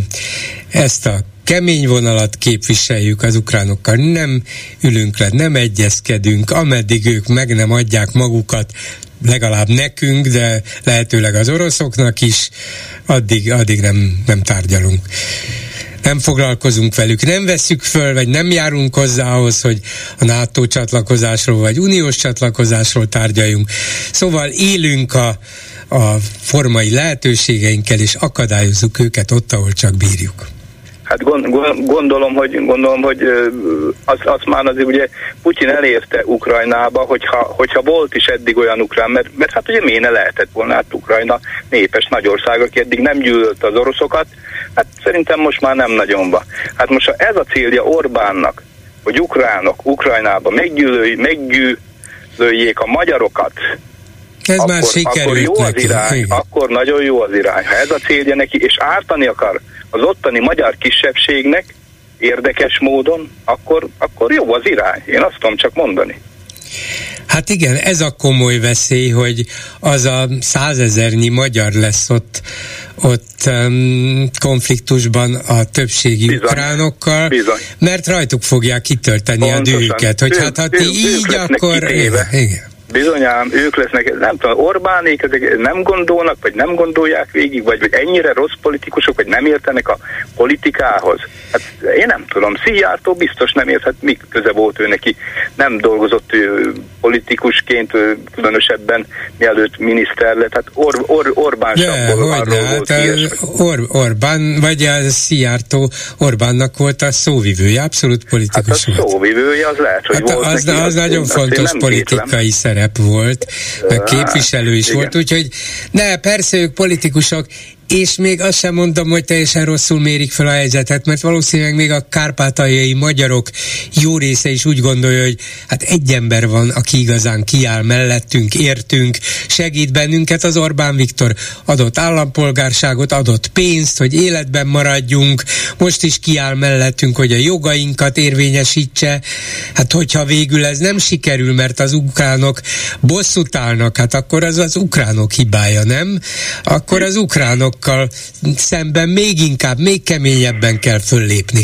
Úgyhogy ott is, meg szerintem itthon is jelentős támogatottsága van ennek a konfrontatív politikának. Ja, ja, ja, hogy adott nekik választójogot, hát nyilván tudjuk, hogy miért adott a határon túliaknak választójogot, nem csak magyar állampolgárságot, ugye ebbe azért nem kell nagy ész, hogy ezt fel tudjuk fogni, Hát nem csak, nem a csak a választójoga fontos ebből a szempontból, bár az is, ugye ő használta ezt, hanem ők meg úgy érezhetik, hogy ezzel a magyar állampolgársággal ők jöhetnek, mehetnek, vagy jöhettek, mehettek, most egy kicsit nehezebb, legalábbis a férfiak számára, de mehettek Európába, hát ez megkönnyítette az ő életüket. És, és hagyd kérdezzem meg, ha Ukrajna Európai Uniós tag lenne, vagy lehetne, akkor nem mehetnének? De, de, de hát az nem ja. most van. Ha lesz hát, két, három, öt év múlva, akkor igen, persze, igen, akkor igen, már ez nem lesz annyira fontos. Orbán is, hogy nem most legyen, de nagyon keményen, nagyon erősen. Sajnos. Igen, sajnos, ez így van. Na, most a másik, ennek Konc Gábornak a, a nyilatkozat, amivel ugye, ugye az évszázad leg legnagyobb politikusa. vagy legnagyobb politikusának, magyar politikusának tartja hát Orbánt. Én csak azt szeretném megkérdezni, hogy megkérdezte valaki Konc Gábort, hogy ez mire, mire alapozza, mivel tudná magyarázni, vagy, vagy egyszerűen csak meghallgatták, tudomásul vették kész, vagy Hát látja, ennyire részletesen nem olvastam ezt el, mert nekem tulajdonképpen ennyi is elég volt, de de biztos meg tudnám magyarázni, hogy mire alapozza. Na most, na most nekem Ilyen, az a véleményem, hogy én, én Konc Gábort ugye tisztelem, rengeteg filmben láttam. Én nem azt mondom, hogy a legjobb magyar férfi színész, de, de úgy, úgy, úgy köztük van az első tíz. Nagyon, tudom, nagyon markáns, igen, egy kifejezetten így van, egy így van, így egyéniség így van, volt a magyar. Így van, így van. Hát már, már, a, már a, a korát tekintve szerintem jóval 80 igen, fölött van. Igen de lehet, hogy 85 fölött is, és akkor azt szeretném még megkérdezni, hogy Konc Gábornak van már Kossuth díja? Van, szerintem van, van neki, van, akkor, van. Nem akkor, azért mondta. Jó. Nem. 85, Aha, 85 akkor, éves múlt már. Na, 85 éves, jó, se akkor, akkor, akkor most, most, most ez akkor nem a nagy fecó effektus, ugye nem az fog következni gondolom én. Nem hiszem, nem. Nem. nem. Hát ha van neki, akkor, akkor nem. Akkor van, nem. De van. azért, azért én, én, szerintem meg lehetne kérdezni tőle, hogy, hogy mire alapozza, mert lehet, hogy meg tudja magyarázni. Én szerintem Orbán Viktor az évszázad egyik leg, legkártevőbb magyar politikusa, mert minket eltántorít a Nyugat-Európától, az Uniótól, a NATO-tól. Én nem tudom, hova akar minket vezetni, hát valóban biztos akar, de én, ne, én, én nem értem, nem értem az irányt. De lehet, hogy velem van a baj. Hát, um, mármint Orbán irányát nem látja, vagy nem érti? Igen, igen, nem, ér, nem értem, hogy miért nem jó nekünk a Nyugat-Európai Unióhoz csatlakozva, a nato miért nem tudunk mit mert ott, egy, mert ott egy szürke miniszterelnök lenne a többi ja, között. Aha. Ki emlékszik már erre vagy arra, meg amarra a miniszterelnökre, de arra, aki állandóan újat húz Európával, a nyugattal, az Európai Unióval, Brüsszellel, aki állandóan harcol, aki állandóan védi a népét, és aki már 17 éve van hatalmon, egyfolytában Amerikában pedig már 13 és fél éve, hát arra mindenki emlékszik, hát ez igen, a politika milyen, lényege. Igen, milyen igaza van önnek? Hát például Willy Brandtra, vagy Helmut Schönre, Schmidt, vagy Schmidtre, igen. nem sokat emlékeznek. Adolf Hitlert meg mindig emlegetik. Hát önnek teljesen igaza van.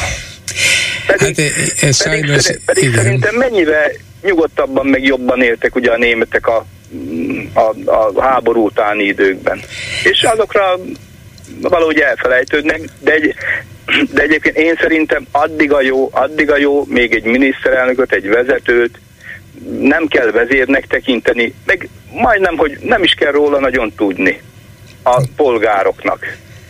Így van, én is így gondolom, hogy nem a miniszterelnök a lényeg, hanem hogy az országot eligazgassák, lehetőleg jó irányba vigyék, Igen. egy tisztességes, Igen. elfogadható, humánus országot próbáljanak teremteni, biztos, hogy nem megy olyan egyszerűen, de ennek érdekében kell dolgozni, de nem állandó harcokkal, és nem állandó, és ráadásul olyan irányba mm, térítve ezt az országot, hogy a rosszabb ösztönök jöjjenek elő az emberekből, mert sajnos most ez van. Igen. Ficóval kapcsolatban meg csak annyit szeretnék mondani, hogyha ez az ember nagyon-nagyon egyszer majd megerősödik, és egyszer, ne adj Isten, kétharmada lesz Szlovákiába, akkor, akkor el tudom róla képzelni, hogy most úgy visszatért a hatalomba nagy dirredurral, úgy, mint 2010-ben Orbán. Én, én, én úgy el tudom róla képzelni, hogy a szlovákoknak majd meggyűlik vele a baja, hogyha majd egyszer, egyszer úgy alakul, hogy meg akarnak tőle majd szabadulni. Valószínűleg azért Szlovákiában nehezebb, mert nem tudtak és nem is fognak tudni most sem olyan alkotmányt létrehozni, amiben a választási rendszert manipulálva egy politikai erő, a legnagyobb politikai erő gyakorlatilag könnyen tejhatalomhoz jusson. Magyarországon Orbán ezt elérte, megcsinálta, és azóta szinte lehetetlen őt kimozdítani a hatalomból. Ficónak nem lesz erre ereje, sem most, se később, és más se, vagy szlovák politikai erőnek sem. Más hát a rendszer, legyen. igen, más a úgy rendszer, legyen, szerencsére legyen. nehezebb dolgok van. Akkor, akkor ez egy szerencsésebb ország, szerencsésebb nép, nép ilyen szempontból, igen. ha így lesz. Köszönöm szépen, viszont Én is köszönöm, viszont hallásra. Háló, jó napot kívánok! Üdvözlöm, Bolgár úr, Huszár Tamás vagyok Óbudáról.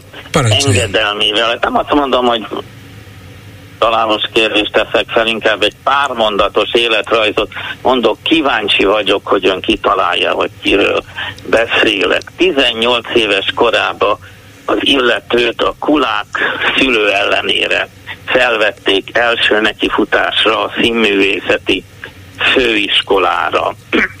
Aztán a Kádár rendszerben 95, azaz 95 darab filmben ö, szerepelt. 1971-ben SZOT díjat, 1994-ben MSOS díjat kapott, 1997-ben Kossuth díjat, ugye ez Horn kormány volt akkor.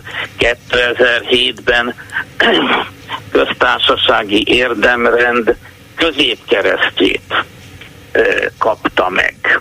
2002-ben a ugye MSP SDS kormányzásra készültünk, hát előtte még ugye zajlott a kampány, akkor Megyesi Péter, Kovács László, Kunce, Demszki karéjában a Zserbóban vett részt egy igen komoly rendezvényen. 2006-ban az RTL választási műsorába Varnus Szavér mellett ő képviselte, meg mondjuk Görgei Gábor, de Petrovics Emil is az MSZP-t az esti vite, videó bocsánat, vita műsorban, és mondjuk 2020-ban aztán hirtelen konzervatív kereszténynek vallotta magát, hogy ő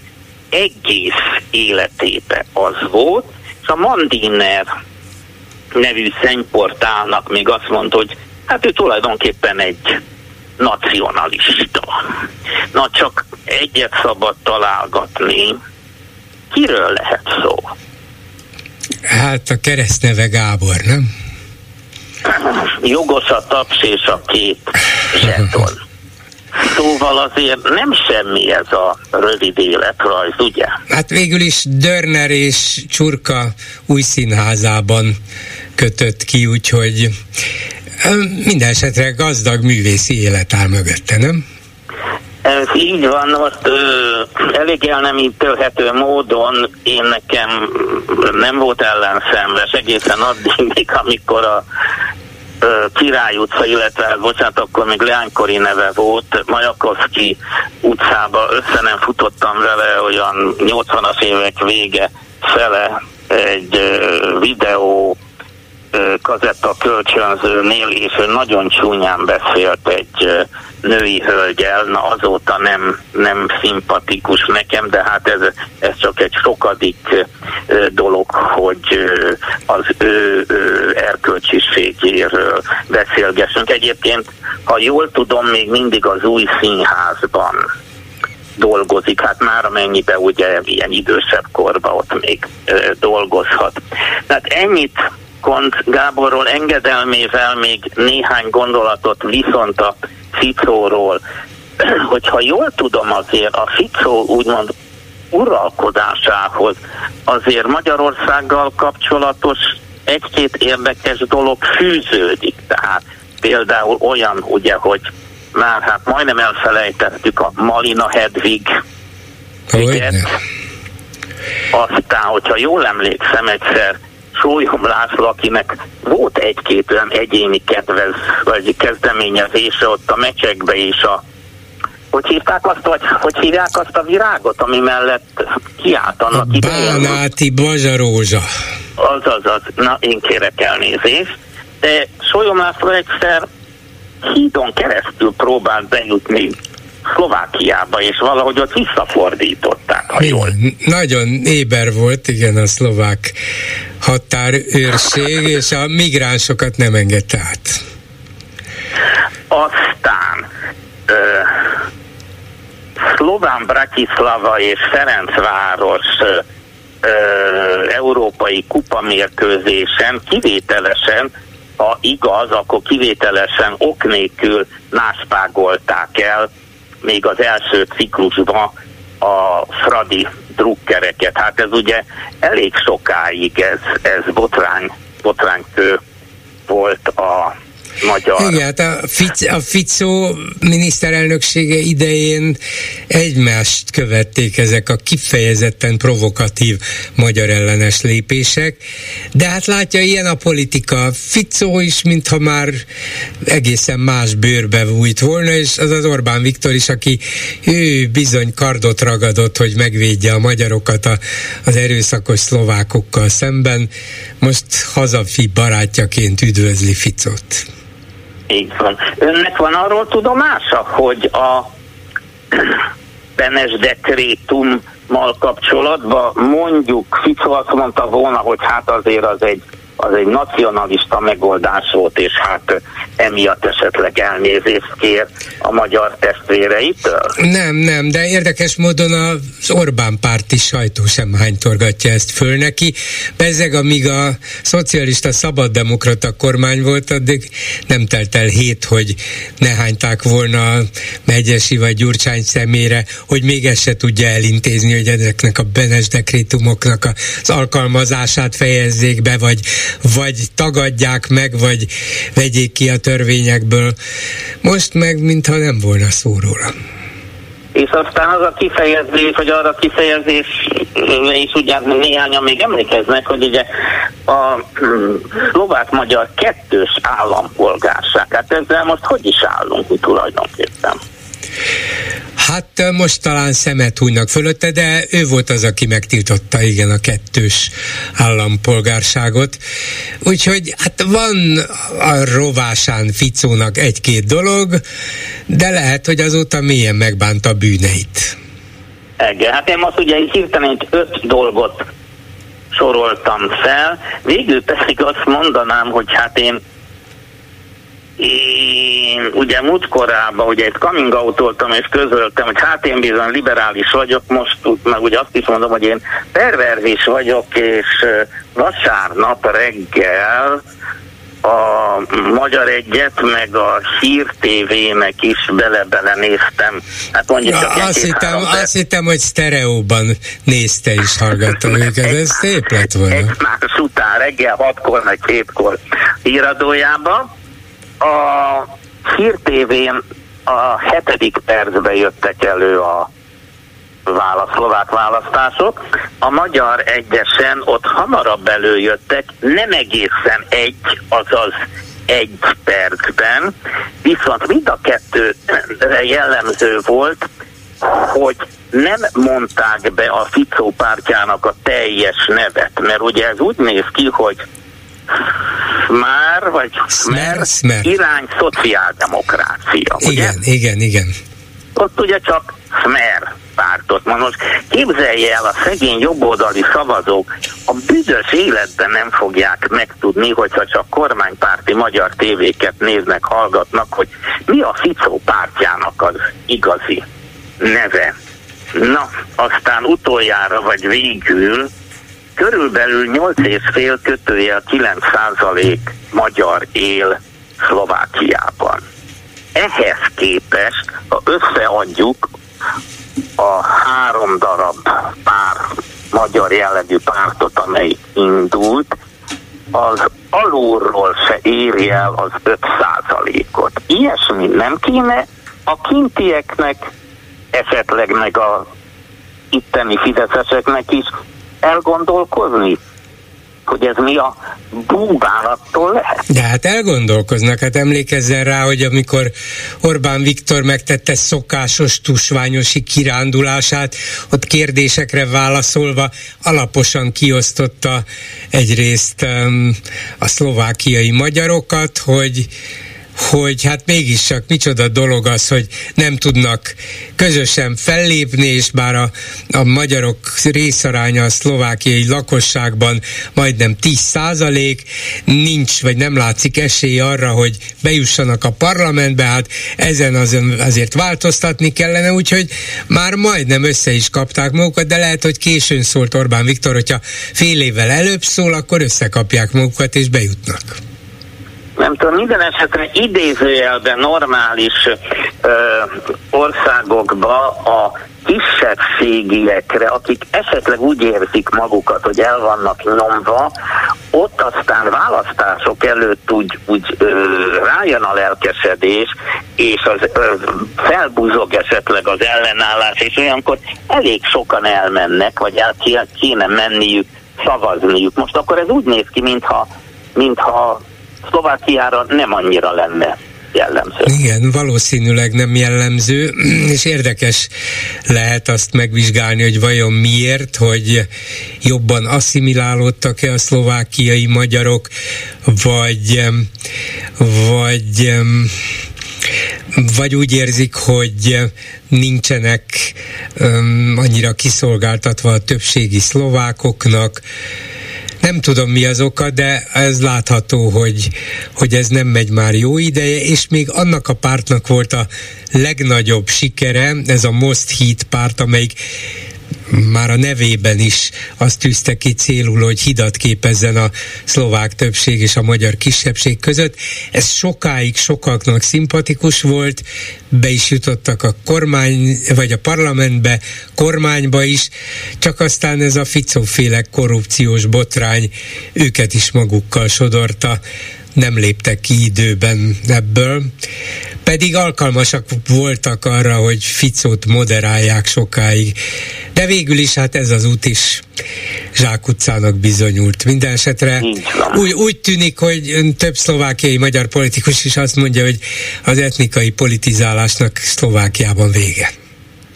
Na, végül pedig akkor egy-két szolgálati közlemény tehát ott voltam a Szörp Szóda Fesztiválon, csak nem találkoztunk, de az Arató András úrnál lejelenkeztem, tehát jelen, jelen voltam, ez az egyik.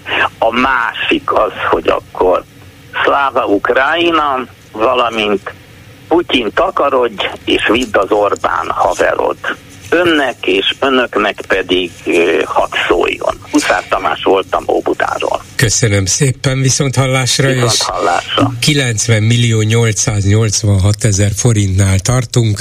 Megy ez, megy ez, megy ez, önöknek köszönhetően. Remek. Közben itt van Lőrinc Csaba is, a Facebook kommentelők is biztos küldenek nekünk támogatást, de még néhány jó szót is. Miket? Mindenképpen, szia Gyuri, köszöntöm a hallgatókat. Elsősorban és legfőképpen természetesen Karikó Katalinnak a kitüntetéséhez gratuláltak, de néhány gondolat ebben az ügyben is született. Érthetetlen. Orbán Viktor el, egyértelműen megmondta, hogy sárkány ellen sárkányfű. Azt mégse a Sinopharmért adtak Nobel-díjat. Nakik? Hát persze, hogy a svédek. Ezek után végképpen lehet felejteniük a NATO tagságot.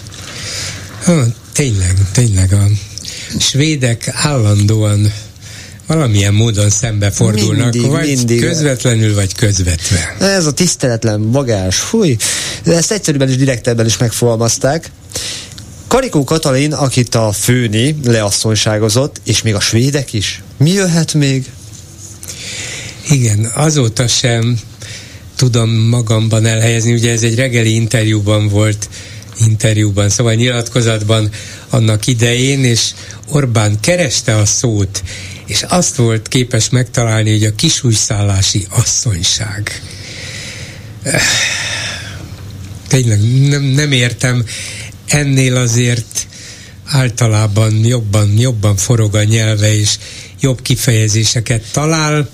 Talán azt akarta érzékeltetni, hogy egy, egy vidéki lányból, egy, egy vidéki kis településen született lányból, aki egyszerű körülmények között nőtt föl, lett egy ilyen hatalmas nemzetközi sikert elérő tudós, aki akkor még nem kapott Nobel-díjat, de a vakcinája már ismerté vált, és talán ezt akarta érzékeltetni ezzel a nagyon rosszul sikerült kisújszállási asszonysággal. Nem tudom, hogy Orbán Viktor retorikája mennyiben kompatibilis bármilyen protokollal, de ez, ez azt nem Hát ez a protokollnak nem felelt meg, de, de nem is sikerült nagyon, nem, el is felejtette volna, de mi nem felejtettük el. A kommentelő kérdésére, hogy mi jöhet még, egy, vál, egy másik kommentből arra következtetek, hogy mi az, ami még nem. Tehát nagyon nagy a csönd a Magyarországon épülő vakcinagyárról is. Jaj, pedig az a kiváló, hát ha nem is a karikóféle, de a kiváló orosz vakcinát gyártotta volna. Hát lehet, hogy abból se lesz már semmi. Hát, hogy is, hogy is mint hogy le, leállt a, a vonat, a vasúti építés, Budapest-Belgrád vasúti építés, úgy? Le, az is lehet, hogy ez is leállt. Nem tudom, nem tudom. Lehet, hogy Lázár János külön utasítására nincs átszállás Moszkvából Budapestre. De pénz se, csak utasítás, hogy most pedig akkor felújítunk. De egy másik gondolat, ebben a nagy klímaválságban mi lenne a passzát széllel, ha Orbán nem fújná azt se? Kérdezi egy másik kommentelő a passzát szél is leállna. Hát tudomásul kell venni, hogy az ország legnagyobb energiatermelője Orbán Viktor. Hmm. Egy újabb kérdés ebben a témában. Konc Gábornak van-e már Kossuth díja? Van. Van, ez egy rossz indulatú kérdés volt. Van. Aztán a mával kapcsolatosan, ha az már szóba került, Lázár tudatosan szakított az európai vonatokkal. Az igazság, hogy teljes káoszt okozott, amikor hirtelen menetrend szerint bukkantak fel vonatok Bécs felől, erre a MÁV nem volt felkészülve. Évek óta olyan applikáció van menetrendben, a menetrendben, amely random számít késéseket, soha nem esik egybe a tervezettel, ezt az osztrákok nem tudták követni, így jobb, ha külön mennek nyugatra. Hát igen, de minket miért hagynak itt? Mi mindig szeretünk külön úton járni, hogy azt oly sokszor hangsúlyozza a miniszterelnök és a legtöbb politikusa is. Aztán még egy kérdés, vagy nem is kérdés, hanem egy felvetés. Paragnak abban igaza van, hogy Matolcsi szakmai tevékenysége sok hibát tartalmazott. Hát, amennyire az unortodox gazdaságpolitikától kezdünk, akkor igen. Kár, hogy Parag ennek megítéléséhez is kevés szakmailag. A neki erre írt beszédet és logikailag hibás sorrendel olvasta fel. Szerinte az infláció okozta a Covid-ot, idézőjelben generálta. Lehet válogatni. Vannak még ilyen szakemberek, akik nem tudják lejáratni nem létező szaktudásukat a százas nyelvcsapásokkal. Hát nem értem minden esetre parragot, hogy most miért rohant ki Matolcsi ellen. De... Zavarosban halászni? Ö, nem tudom, lehet, hogy most ez a feladat, mert, mert Orbán Viktor is megvonta bizalmát a Nemzeti Banktól, átvette tőle az infláció elleni küzdelem feladatát, a Nemzeti Banknak csak bicskája van, nekünk fejszénk, és akkor Parragnak is ki van osztva egy fejsze, hogy csapjon oda a Nemzeti Bankon. Nekem valahogy ilyen, ilyen furcsa szalagcím lebeg a szemem előtt. Parrag László, az MNB új elnöke. Jaj, azt, azt azért de minden lehet, nem? Minden, minden lehet. Igen, minden. én is ettől félek. Remélem, hogy nincs igazam. Ennyi lett volna a komment szekció. Köszönöm szépen, egy betelefonálója szó, jó napot kívánok! Tiszteletem, bolgár úr, Olgaként szoktunk beszélgetni, már rég beszéltünk utoljára. Ön Olgaként, én Györgyként. Tessék? Ön Olgaként, én Györgyként. Én Györgyként, igen. Megtiszteltetés, hogyha ezt így alkalmazhatnám, nem hiszem, hogy merem, de öt darab pontot is szeretnék mondani, nem hiszem, hogy belefér. Két könnyebbel kezdeném. Az egyik az az, hogy Kontkábort nem hallottam, és azért nem tudom, hogy a, az évszázad legnagyobb, vagy az évszázad legnagyobb magyar utána kéne néznem szó szerint ennek, a, ennek az idézetnek. Akkor ön sem Ez a, rá. Én, Orbán, én Orbán Viktort a század legnagyobb politikusának tartom, de szerintem, hogyha ezt mondta a Mandinernek, meg kéne nézni szó szerint az idézetet Aha. a hosszú interjúban, bevallom erre nem fordítottam elég időt, de holnapra pótolom, Akkor... de szerintem, hogyha ha ő magyar politikus, és ő a legnagyobb magyar politikus a századnak, akkor Európáé is a legnagyobb. Uh-huh. Én ebből azt a logikai hát, következtetést majd, hogy vonom nem azt kell mondjam, hogy Kont Gáborból most szeret vettem ki utoljára és végképp, de ez ő neki nem fog fájni, de ö, a kijelentés teljesen értelmetlen, mert nem tudom, hogy mi, milyen száz évről beszél. 1820 vagy nem, a század, a századról. 2023-ig. Század, a század. Erős. A század, a század, a század, tehát a 21. század. Jó, a abból még csak 23, nem látta. 23 év telt el. De... beszél egyszerűen, hátra van belőle 77 év. Hát igen, de abból az első uh, 20-ban Orbán Viktor, ha nem is egyfolytában, de vagy az első 15 évben Orbán Viktor a, volt a miniszterelnök. Igen. Hát hírességét illetően, vagy hírhetségét illetően valóban, azt gondolom én is. A, tehát ö, ö, tényleg borzalmas, amit az előző úr felsorolt, hogy találós kérdés gyanánt, hogy ki, mind, ki mindenkitől mi mindent kapott, ö, az kellőképpen jellemzi ezt a hála megnyilvánulást, azt hiszem. És Hát Paraglászló témakörbe egyetlen egy mondat, hát Paraglászló körülbelül ö, nem néztem utána, de mondjuk maximum tíz évvel lehet fiatalabb, mint Matolcsi, de azt hiszem, hogy még kisebb a különbség. Tehát, hogyha Matolcsi elavult, akkor olyan nagyon őse De hát nem is az a lényeg, hogy ki mennyire elavult, vagy mennyire koros, nem koros egyébként, hát a Parak sem, Matolcsi sem, hanem az a kérdés, hogy mennyire lojális a miniszterelnökhöz, és bár Matolcsi nagyon az volt, az utóbbi másfél-két évben egyre kevésbé az, ez a baj vele. Hát rájött, hogy ő rá is ráég a történet, így aztán ki kell belőle farolni. Parag László meg még nem gondolja, hogy ő rá is ráég. Majd De. rájön egy idő múlva. Hát ez is lehet, igen. Akkor a következő Karikó Katalin. Karikó Katalinra én természetesen nagyon büszke vagyok. Amikor megemlítjük, hogy mit kapott és magyar, akkor mindig illene megemlíteni, hogy ha jól emlékszem, mert ennek sem néztem most utána, tehát csak a meglehetősen gyászos memóriámra hagyatkozom, körülbelül 1985-ben nem kapott ö, állást, és rúgták ki a Szegedi Tudományegyetemről. Tehát összes pályafutását ugyebár külföldi egyetemeken és kutatóintézetekbe és gyógyszercégeknél végezte és ott szerezte meg a tudását, amivel megfosztottuk Magyarországot, mármint az ő akkori kirúgásával attól, hogy esetleg ő Magyarországon a mondjuk a nem tudom, Richter Gedeont vagy a Tevát segítse hozzá eh, ahhoz, hogy ez a vakcina világhírű.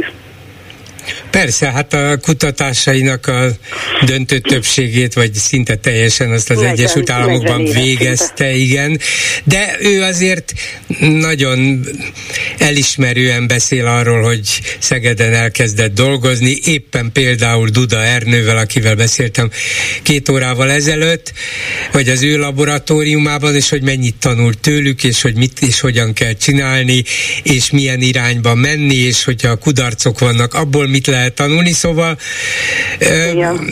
de, hát de persze, hát a munkát, a munkát azt Amerikában Mindenképpen dicséri az az alap, Igen. amit ő ott megszerzett. Na most Így a van. problémám az az, hogy még három ponton van. Jó, akkor holnap visszahívjuk. Jó három pontért. Jó, jó. Ö, jó, köszönöm szépen, Bolgár úr, viszont hallásra. Én is köszönöm, viszont hallásra. Ezzel a megbeszéljük mai műsora véget ért. Készítésében közreműködött Král Kevin, Lőrinc Csaba, Simon Erika Szabó Csilla és Csorba László, Bolgár Györgyöt hallották, viszont hallásra holnap, most pedig jön az Esti Gyors. Esti Gyors, a hírek háttere. Jó napot Európa, jó napot nagyvilág, üdvözlök mindenkit, aki Magyarország és a Szabad Európa maradék magyar hangját hallgatja, akár az egész földkerekségen, internetes oldalunkon, Youtube-ján, telefonján, wifi rádióján, számítógépén, vagy a vasalóján jogunk van szólni. Nési János vagyok, örülök, hogy me is velünk tartotok, szerkesztőtársam V. Nagy Gyöngyi. Karikó Katalin Nobel-díja, hatalmas dolog, nem nagyon akad más olyan díj, amelynek ilyen nagy a respektje. Ráadásul Karikó Katalina a Covid elleni oltás alapjainak a kidolgozásával valami olyasmit tett, aminek a hasznát az átlagember is képes megérteni, felfogni, ellentétben a Nobel-díjazottak többségének a kutatásaival. Módszerével milliók életét mentette meg, nem elvont, ki tudja, mire jó dolgot alkotott ráadásul rokonszenves személyisége még inkább szerethetővé teszi. A világ nagy hírügynökségei ma délelőtt adták tovább a hírt, hogy Karikó Katalin, a Hungarian-born scientist kapta idén társával, Drew Weissmannal, Jewish American együtt a Nobel-díjat.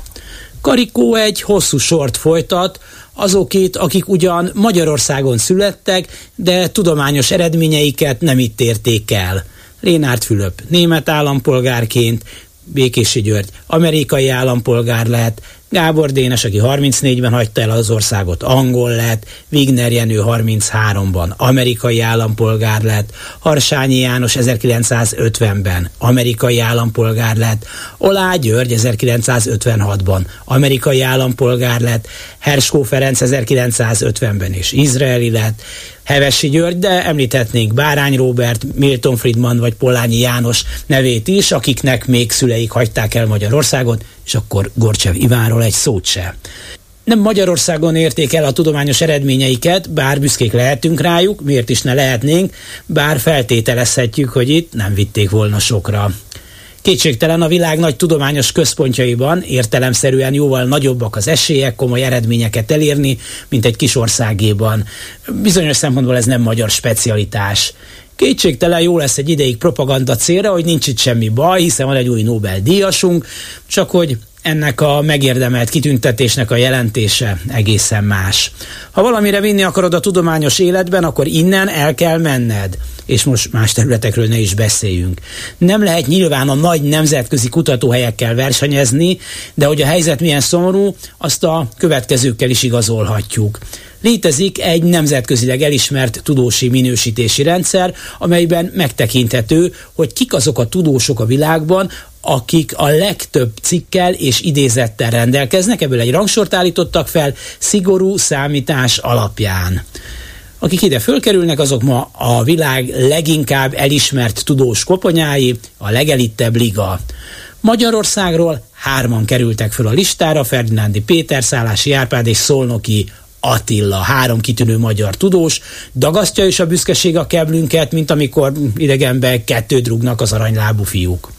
Árnyalja a képet, ha megnézzük, hogy az Európa hasonló nagyságú országaiban mi a helyzet. Csehország 10, Görögország 12, Portugália 18, a lesajnált, letagadok finnek 19 ilyen tudóssal dicsekedhetnek, de itt még nincs vége.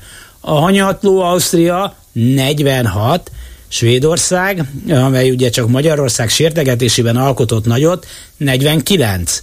Belgium 74 tudóssal szerepel a világ tudományos élvonalában. Magyarország 3. Nem biztos, hogy Nobel-díj lesz belőlük, de hogy ők a tudomány elitje, az biztos és tarthatunk tőle, hogy ez az arány a mi kárunkra romlani fog, miután úgy fest Magyarország kiesik az európai tudományos vérkeringésből, a Horizont és Erasmus programokból való kiszorulással, a Nobel szépen csillog, büszkék vagyunk az első női magyar Nobel-díjasra. Igaz. És megértjük azokat a tehetséges magyar kutatókat, akik túli kávézóból küldenek majd szép üzenetet arról, hogy mire jutottak. A Nobel-díj nagy ünnep, de hány, de hány hétköznapi siker kell hozzá. Minden esetre köszönjük Svédország! Esti gyors, a hírek háttere.